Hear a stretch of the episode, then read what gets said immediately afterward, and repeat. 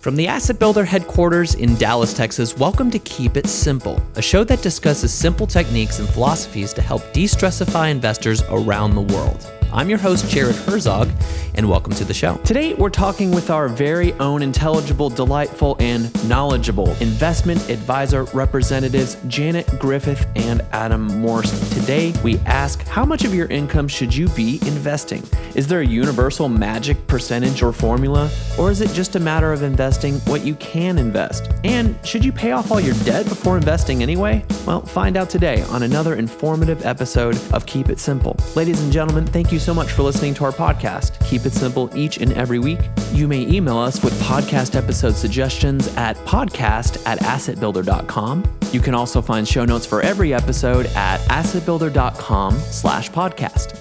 All right, without further ado, let's get to the show.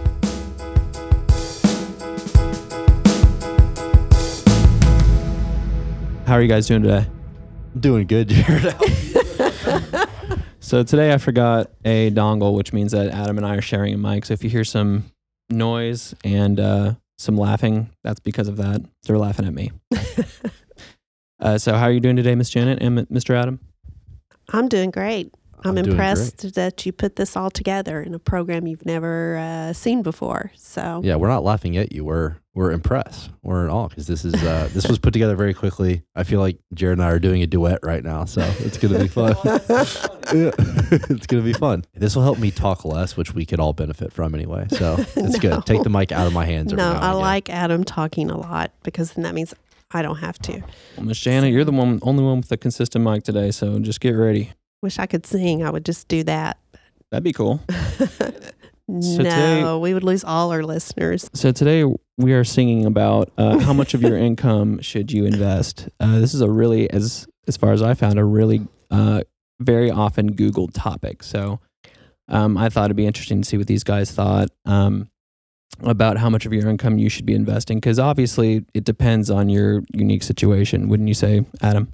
I would. I mean, if you're, you know, working part time in school and you're making, you know, twelve hundred dollars a month or thousand dollars a month, and you know, four hundred of that's going to rent, and you know, to say ten percent, well, hundred dollars might be really tough to manage each Mhm. month. So, you know, obviously it's relative to how much you're, you you have coming in, but I think for most people, if you're on a set income, whether that's salary or hourly, it's typically going to be in the same ballpark on your pay period. So I think the idea here is to come up with a few simple, easy to remember, easy to implement metrics that are going to help you, you know, routinely get money into the market. We talked about it last episode with compound interest. That's the most Mhm. important thing is letting that time work for you. So I think metrics like this make it kind of easy and and kind of sticks out in your brain is okay, I don't have to think about it. I don't have to overcomplicate it. Just you know, every two Mhm. weeks or every month, it's going in. That's a really awesome answer. Um, so, Ms. Janet, as far as my research went, I found that most experts seem to say that uh, that we should be investing about 15% of our pre-tax income. But why not just invest all available cash on hand? I mean, does it have to be 15%? Well, no. I mean, obviously, you could invest more, but I think that is kind of the general rule of thumb when people ask that question. If you can set aside uh, 15% of your income and and invest it for long-term savings, then then that will help you uh, meet those long-term goals. So, for instance, if you started at age 30 um, and you only make $30,000 a year and you set aside 15% now and you're getting about a 8 to 10% return on your investment, you should have a million dollars by the time you're 65. So so that's a proven strategy goes back to what we talked about last week, starting young, investing in and 15% of your income. If you can set that aside, will certainly go a long ways in helping you meet those goals. Um, there is a common kind of formula out there. It's the 50 15 5 rule, which is 50% of your earnings is for your spending, your, your everyday, your essential, your entertainment, those sorts of things. Uh, 15% for your long term investing, and 5% for your short term investing to cover your um, your emergency fund and whatever you're saving for within the within a year's time. So, and we can break that down and talk about what your long-term saving goals should include and and short-term and medium term all of that for you. But certainly if you you know, most people probably make more if you're working for a living and Mm. you know if you're in college that's one thing but most people probably make more than than $30,000 a year so so certainly 15% should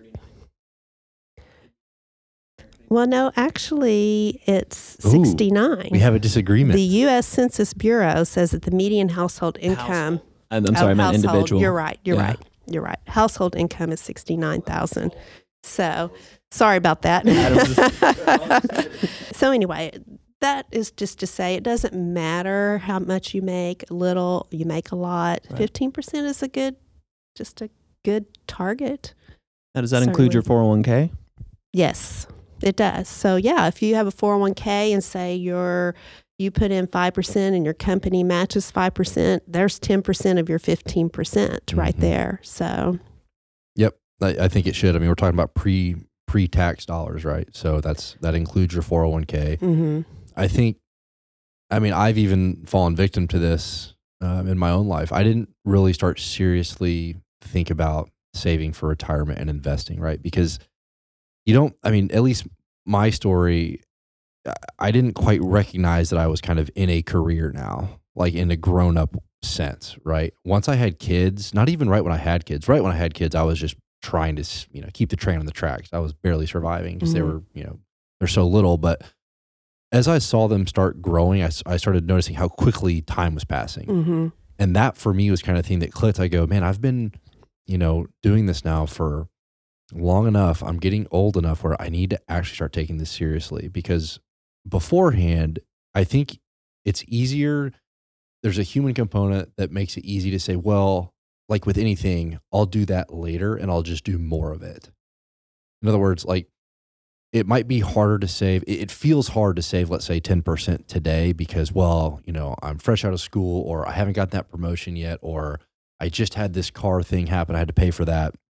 There's always going to be reasons we can Mhm. find not to do it. And you justify the not doing it or not, you know, because what you're really doing is not delaying gratification because you're going to spend that money on something else. And you justify it by saying, well, I'll just save 20%, Mhm. you know, the next time or when I get that Mhm. raise or, well, when I'm making that Right. much, I won't care because I'll be making so much more money. I can assure you, and I'm not Mhm. setting the world on fire by any, I'm not a, you know, yeah, I'm, I'm, I'm not a billionaire over here. But, uh, you know, as you get older, your income does rise. And I can tell you, it never feels like it. It Right. never, all of, you never reach a certain point where you go, man, Yeah, all this disposable exactly right. cash just like throwing itself into your investment accounts and your IRAs. You are always, you're always going to have that feeling of Mhm. having to part with it because that money always represents, there's opportunity cost Mhm. with every dollar. So if I put that into my account, no matter what you're making in the future, you're still going to want to do something else with it. And it's Mhm. always going to be easier right. to do something else with it. right. So the the point would be, I guess, that I'm trying to make is a smaller number today that doesn't feel as painful is going to be easier than a larger number later. Mhm. Even if you think you can tell yourself, I'll Mhm. make more later, and you know, well, ten percent of that much bigger number is still a good number. Whatever the case is, Mhm. pick a number that that you can stomach and Mhm. start now, Yeah. no matter what age you are. Absolutely. I was a victim as well when I was age 30. I was not doing this, and I wish that someone would have, you know, pounded this into my head for Yeah. sure because, you know, I'm approaching that time in my life where I should have already attained some of these goals, and I have not because I started so much later in life. But yeah, I mean, if you can. And if you have the 401k, that's an easy way to do it. If you don't, then you can still set up uh, an account with a brokerage firm and have it come out of your paycheck, go directly there so you don't see it. And if you don't see it, then you're just like your taxes. They come out, you don't see it, so you don't spend it. If it didn't come out and you spent it and then the tax bill came around, you're Yeah. in trouble, right? So treat your your investment savings the same. Have it automatically come out. Don't ever see it. So I would be interested. I mean, I'm stepping on Jared's toes here because Jared's supposed to ask the questions and they're better questions. But like, I mean, I'd be interested to hear from both of you because And it's I'm there are probably people hearing this going like, yeah, great, you're telling me to save money. Like. Really awesome advice. You know, I couldn't come up with that on my own. But like so what is the reason then if it's so common sense like we the, we know for a fact that Americans don't do this well. hmm We know. I mean all the data shows especially younger Americans they're not saving well. So why? Like if we're making it sound like it's so easy, it's just 10%, don't think about it hmm like what are those excuses that we keep telling ourselves because maybe maybe we could find in there like a common thread you know that we all can can work on or that we all kind of as human beings fall victim to because there's got to be a common reason right Mhm. that at least or at least like me and Jared should go back and forth because similar age same gender all those things all those things like i think there, there's got to be a reason okay so say that in the mic One in four Americans have absolutely no retirement savings. I'm looking for the one where it's like the one of 55 year olds. It's like, yeah, 64% of Americans are not prepared for retirement. Mhm. 48% don't care. So it's 25. It's 25% of U.S. adults have no retirement sa- savings whatsoever. Well, I think from the generation before me, so many of them, Social Security was their retirement savings, right? And so for my mom, that's Is that in their home right that was kind of the thing right. Yep. So that was their savings. So they didn't really think about. As far as I know, my experience, I'm sure there are others who did, and and investing was kind of a, a thing for the rich people only. You know, you you know, if you didn't, if you weren't wealthy, you really didn't have the means to hire someone to invest for you, right? Well, nowadays you don't have to hire someone to invest. We would like for you to hire us, but you don't have to. You can do it yourself. It's not super complicated. And you know what? If you only have, Adam talked about this last week, if you only have $20 a week, start there. And before you know it, you know, you will have you will have a little nest egg growing for you. It's slow, it, it it looks slow, but once you get to a certain point, say 10, 20 years down the road, and all that's compounding on top of it is when you see that that huge growth starting to take place. so you want to know a fun fact you mentioned social security and how that Mhm. was most people's retirement Mm-hmm.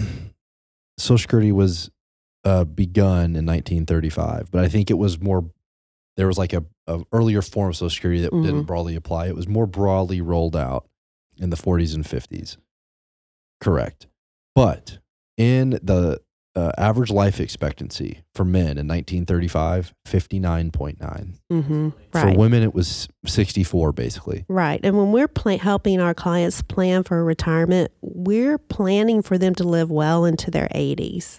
Uh, sometimes not 90s, uncommon 90s yeah. now I mean, so, so I mean, it's just it's a long time. So in Right. 1950, it was 65 for men, 71 for women, Mhm. respectively. So let's say you took Social Security at 62.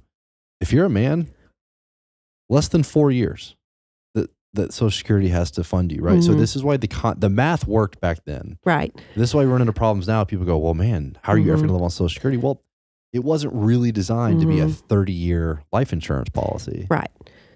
And it doesn't really keep up with inflation, right? So what my mom earns now is what it was actually what my dad paid in, which was so many years ago, and the check is is pretty small, and that's Mhm. that's hard for her to meet just her basic needs out of that check, right?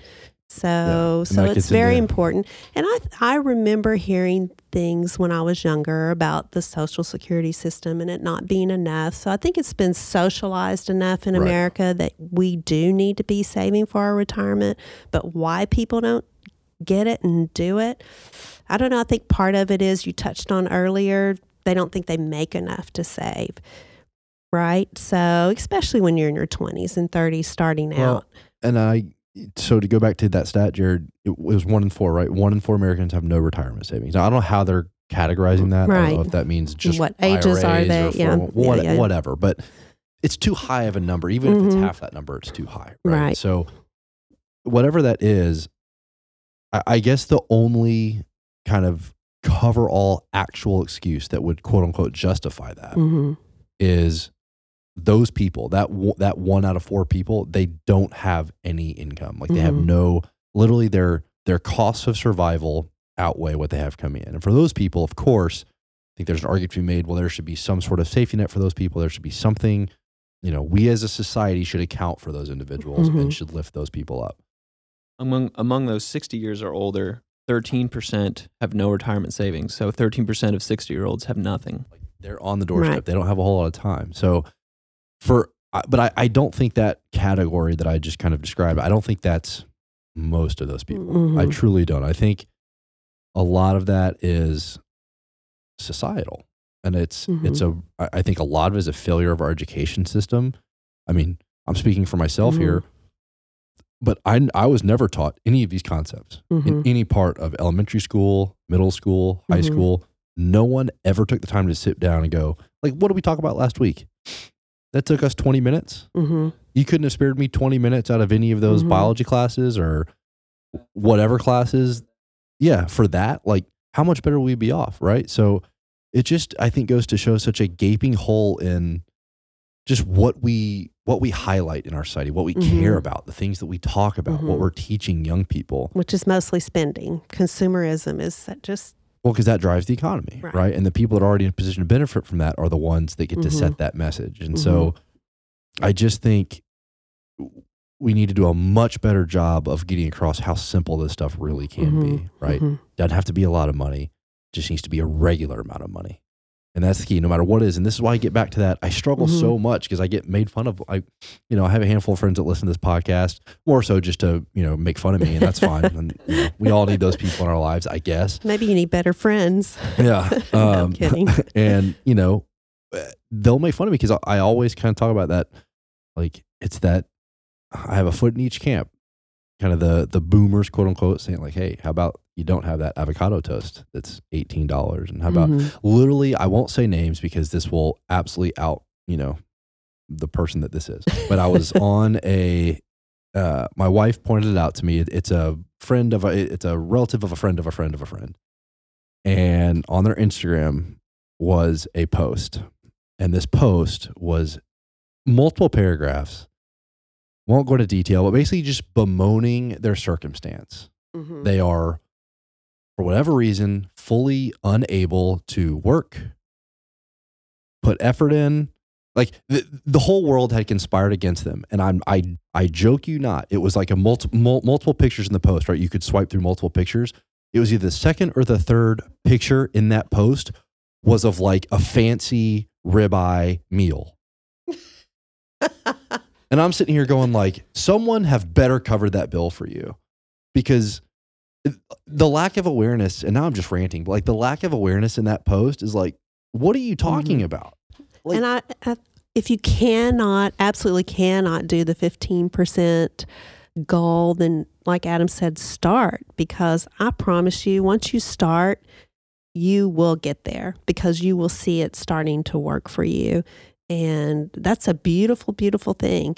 You know, you can you can earn more money through life as you get older, certainly, but as Adam says, it doesn't really feel like it. But this money growing for you exponentially over time is is you're not having to work to do that. It's doing it for you. It's a beautiful thing. Please start. i just thought of this metric and i don't even want to say it because i feel like i need to copyright or get it trademarked first because this is going to absolutely explode i make it I, I just thought of it and i think it's good I think whatever your cheapest streaming subscription cost is, is what you should invest each month. Okay. So do that and do that for one year. hmm The next year, double it. Yeah, like in Acorns, you know, for every dollar or for every amount that's short of a round dollar, it will invest that amount automatically. And you'll end up investing, you know, 30 bucks a month. But that's a good way. You don't have to think about it. You just set it up. So again, one of those reasons we don't Mhm. have any excuses, right? That's an Ashton Kutcher VC led firm right there, Acorns. It's yeah, it's brilliant. It's brilliant. But it that- it just goes back to if you have enough money, like like I would bet a lot of these folks that aren't saving for retirement, they either got Netflix or they got Amazon Prime or they've got I don't care something Disney Mhm. Plus, probably all of them, right? And you don't have to have those. So if your explanation is, well, I don't have enough after all those things, cancel one of them. Now you've got it, Mm-hmm. right? Like there's literally no excuse Mm-hmm. at this point. Final question. We'll wrap this one up, and Jan, I'll let you start off with this one. And we talked about this last time. Should you pay off debt first before you invest? It depends on what kind of debt it is. Certainly, if you have credit card debt, then you really need to get that paid off. Absolutely. But, you know, if you can save just a little bit, $5 a week, start saving, and everything else you have that's extra, pay off your debt with, then that gets you in that routine. So once that's paid off, you increase the amount you've been paying off your debt. Now put that in your investments you know then that's look how far ahead you are now. So so absolutely you do need to work on the goal is to not have any debt when you retire right? Uh, but in america we have a beautiful system called the mortgage right? That helps everyone get into a home. I don't particularly see anything wrong with that. Uh, you know it's not um, a compound interest rate. I mean you have the uh, annuitization of, I guess, that payment, uh, which is a little bit different than just simple interest, but still, it's not a bad thing to help you get into a home as long as you're careful with that, right? Not Well, and you're also getting equity right, as opposed to like credit card debt. right. No equity. Um, as expensive as cars are now, it's hard to get into a car sometimes without without a loan. So it's you know, I know Dave Is it hard Ramsey to- would probably hard- fire me. Is it hard to get into a car or is it hard to get into a car that looks cool? Well, that's that's a good point. But today it's even hard to get into a used car. So uh, depending on what your needs are. I mean, if you Mhm. don't have to drive very far to work, then no, you don't need much of a car. But if you are driving from North Plano to downtown Dallas, Mm. then you probably need a reliable car to to get you there. Um, every day, so so again, that's something you need to take into consideration. For sure. But Well, and we, You know, you know. living, if you live in America, especially in certain places to more of an extreme than others, we're in North Dallas, which, you know, there's a lot of materialism in Mhm. North Dallas. And by the way, I don't like anytime I go on these rants or start to sound maybe like a jerk, I'm talking from places of like experience. Like I Right. normally, I'm so passionate about because I've normally made these mistakes myself, almost always. And so I'm not coming from a place and of me. yeah, I'm not coming from a place of judgment or better than or Mhm. whatever. It's more of like hmm I've I've seen I, like I've I'm mad at myself for losing these opportunities that I can't get back. So just please don't make these same mistakes. I'm not looking down on Mm-hmm. No. anybody. That's why I love this job so much is because I get to come alongside people and hopefully you know learn from my mistakes and the mistakes that I witness others make hmm and help try to help people avoid them. But it is hard living where we live and, and a lot of places in America because it does, you know, we're humans and our minds are not impenetrable. And even though we know for a fact that a lot of people around us are pretending to have things, the perception is that they have them. And Mhm. it makes it really hard to not either want to meet that bar or Mhm. think that we deserve to also meet that bar.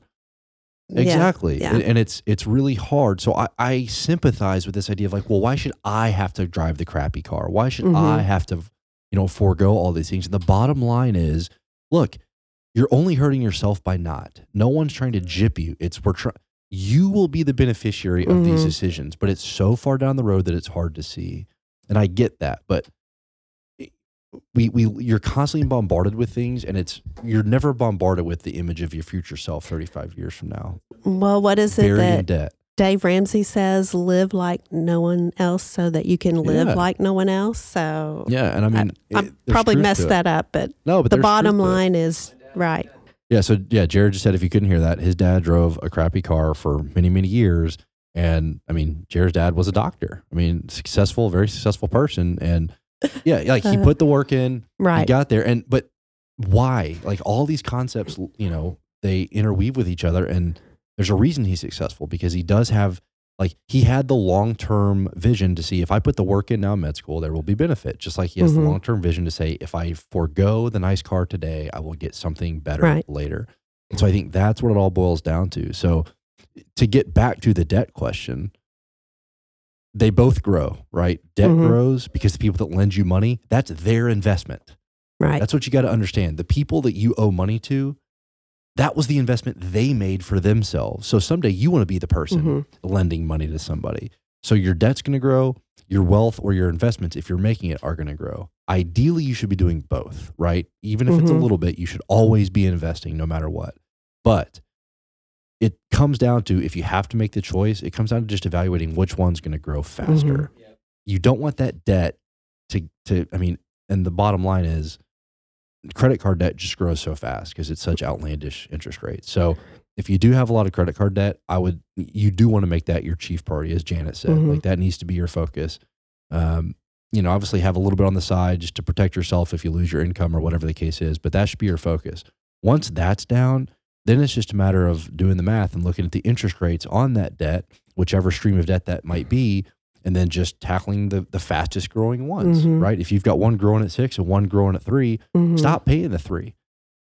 Take whatever you're using to pay the three and pay it down towards the six Mhm. and just start kind of systematically going through it like that. And then once you have, you know, anything down, I would say below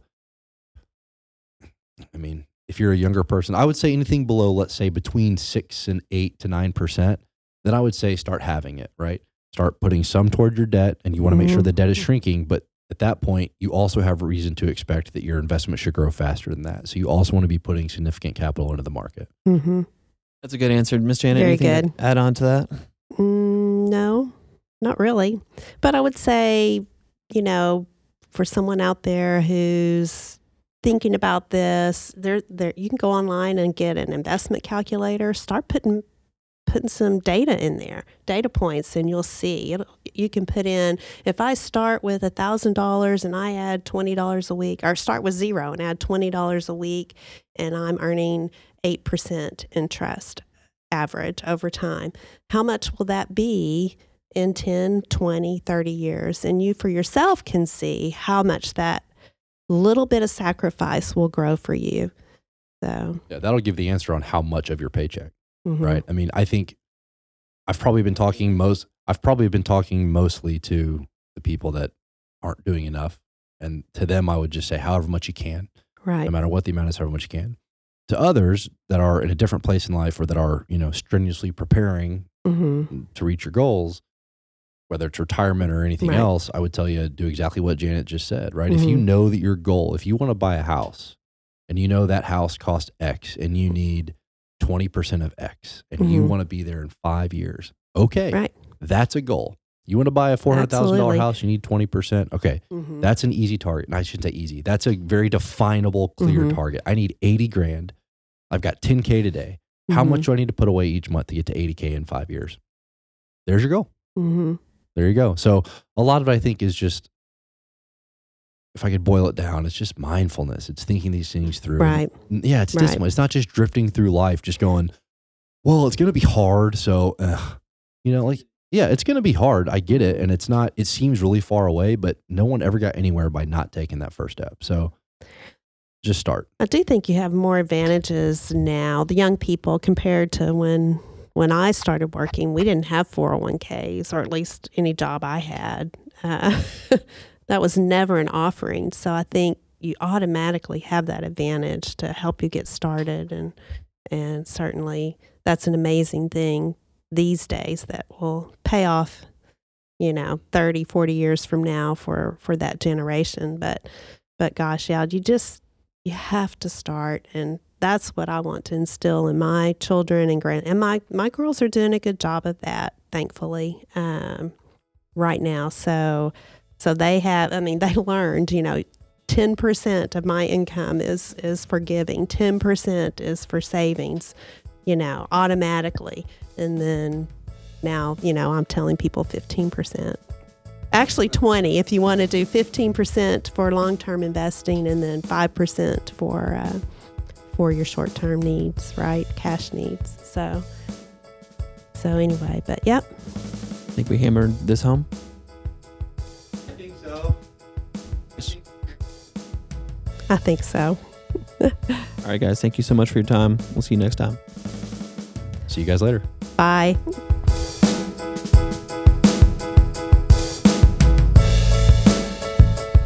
If you have any questions for Adam or Janet concerning this topic or anything else, please visit us at our home on the web, assetbuilder.com slash podcast. There you can find their contact information as well as the show notes for every episode. This podcast is intended for educational purposes only and is not to be construed as an offer, solicitation, recommendation, or endorsement of any particular security, product, or service.